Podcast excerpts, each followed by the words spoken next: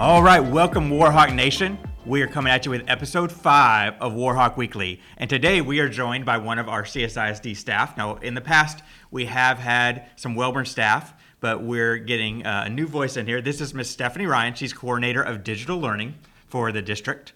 Um, and she was also one of our recent judges on our head of house selection committee. So, first, welcome to you. But we are also going to first ask you tell us a little bit about um, your experience judging head of house and how that all went down. Right. So it was wonderful experience. Thank you for having me. Uh, it was great as a former middle school educator. It was great to be back in the mix and seeing the kids. Um, what I really loved was seeing the passion come out of these kids um, and their desire to lead their peers through their houses. I got to learn a lot more about the houses in the mix, which was great, not being on this campus all the time. So it was wonderful just to see um, how that healthy competition exists from house to house and uh, what these kids really wanted to see for the future of their houses and, and how they want to lead their peers through the rest of the year. So super excited to see what that looks like uh, as the year goes on and, and which leaders we choose to uh, fill those roles. So our scholars will find out who their head of house is. It is one of their family leaders. Um, they're going to find out at the next competition, our house team competition, on November 8th. So that will be released who their head of house is and who the speaker of the house is for Wellborn Middle School.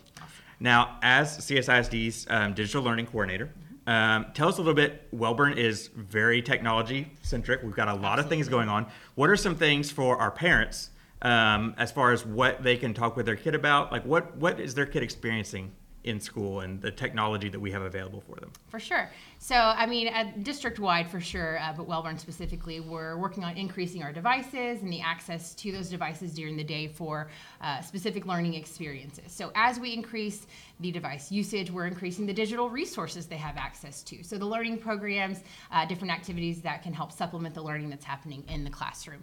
So, what you're going to see a lot more of, um, especially just as the year goes on this year, we are going to see the kids accessing digital resources for more communication, more collaboration with other students, and with their teachers, which is great.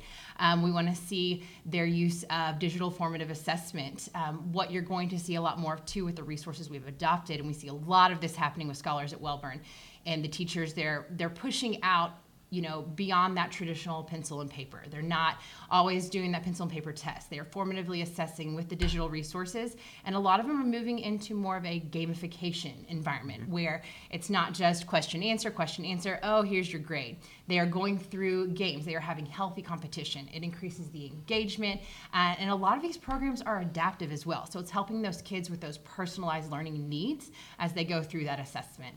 Um, one of the other things we're really working on, um, just as the year goes on, is our need for that digital citizenship learning. Wellborn, and I know, is pushing it through house teams, and mm-hmm. so you're seeing those kids, uh, you know, with their group of peers that they connect with so well because of the house teams, but they're learning through these digital citizenship experiences. So they're learning how to become, you know, more sound digital citizens. They're becoming aware of how to use their devices, how to communicate appropriately and purposefully.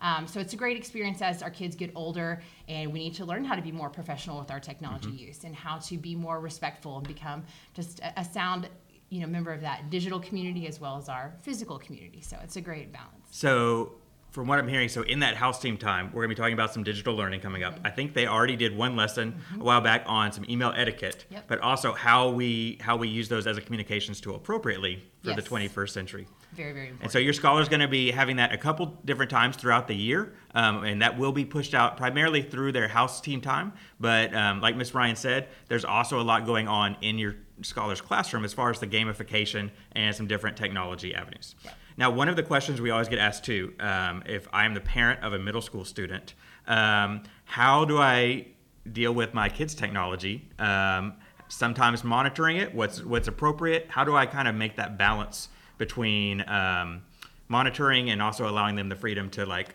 ex- explore and um, make use of those digital citizenship skills. Yep, absolutely. So first and foremost, I would say talk to your kids about the digital citizenship lessons that they're um, learning through their house teams right now.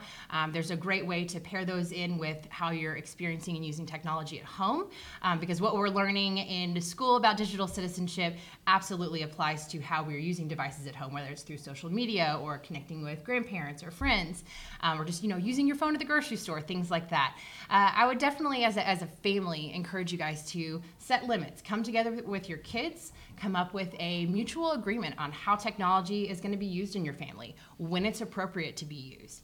Um, I really, really encourage families of kids of all ages to be able to set some limits. So, when is it okay to use technology? When is it not okay to use technology? At what point during the day does it need to be pushed aside and set aside. Those human interactions and that, you know, those tactile experiences, the socialization is still super necessary to have as we grow as humans, and that's adults and kids together. So, uh, setting those limits as a family and really having your kids jump in and help own that experience so that it's a it's a mutual agreement. Um, but it really helps, you know, focus in on that family and friend time, which is so so needed. Great tips for our parents um, as you guys navigate this 21st century learning. So that is all we're coming out for this week. We gave you a little bit overview of technology at Wellborn. Remember, we will drop next Wednesday at 9 a.m. for Warhawk Weekly.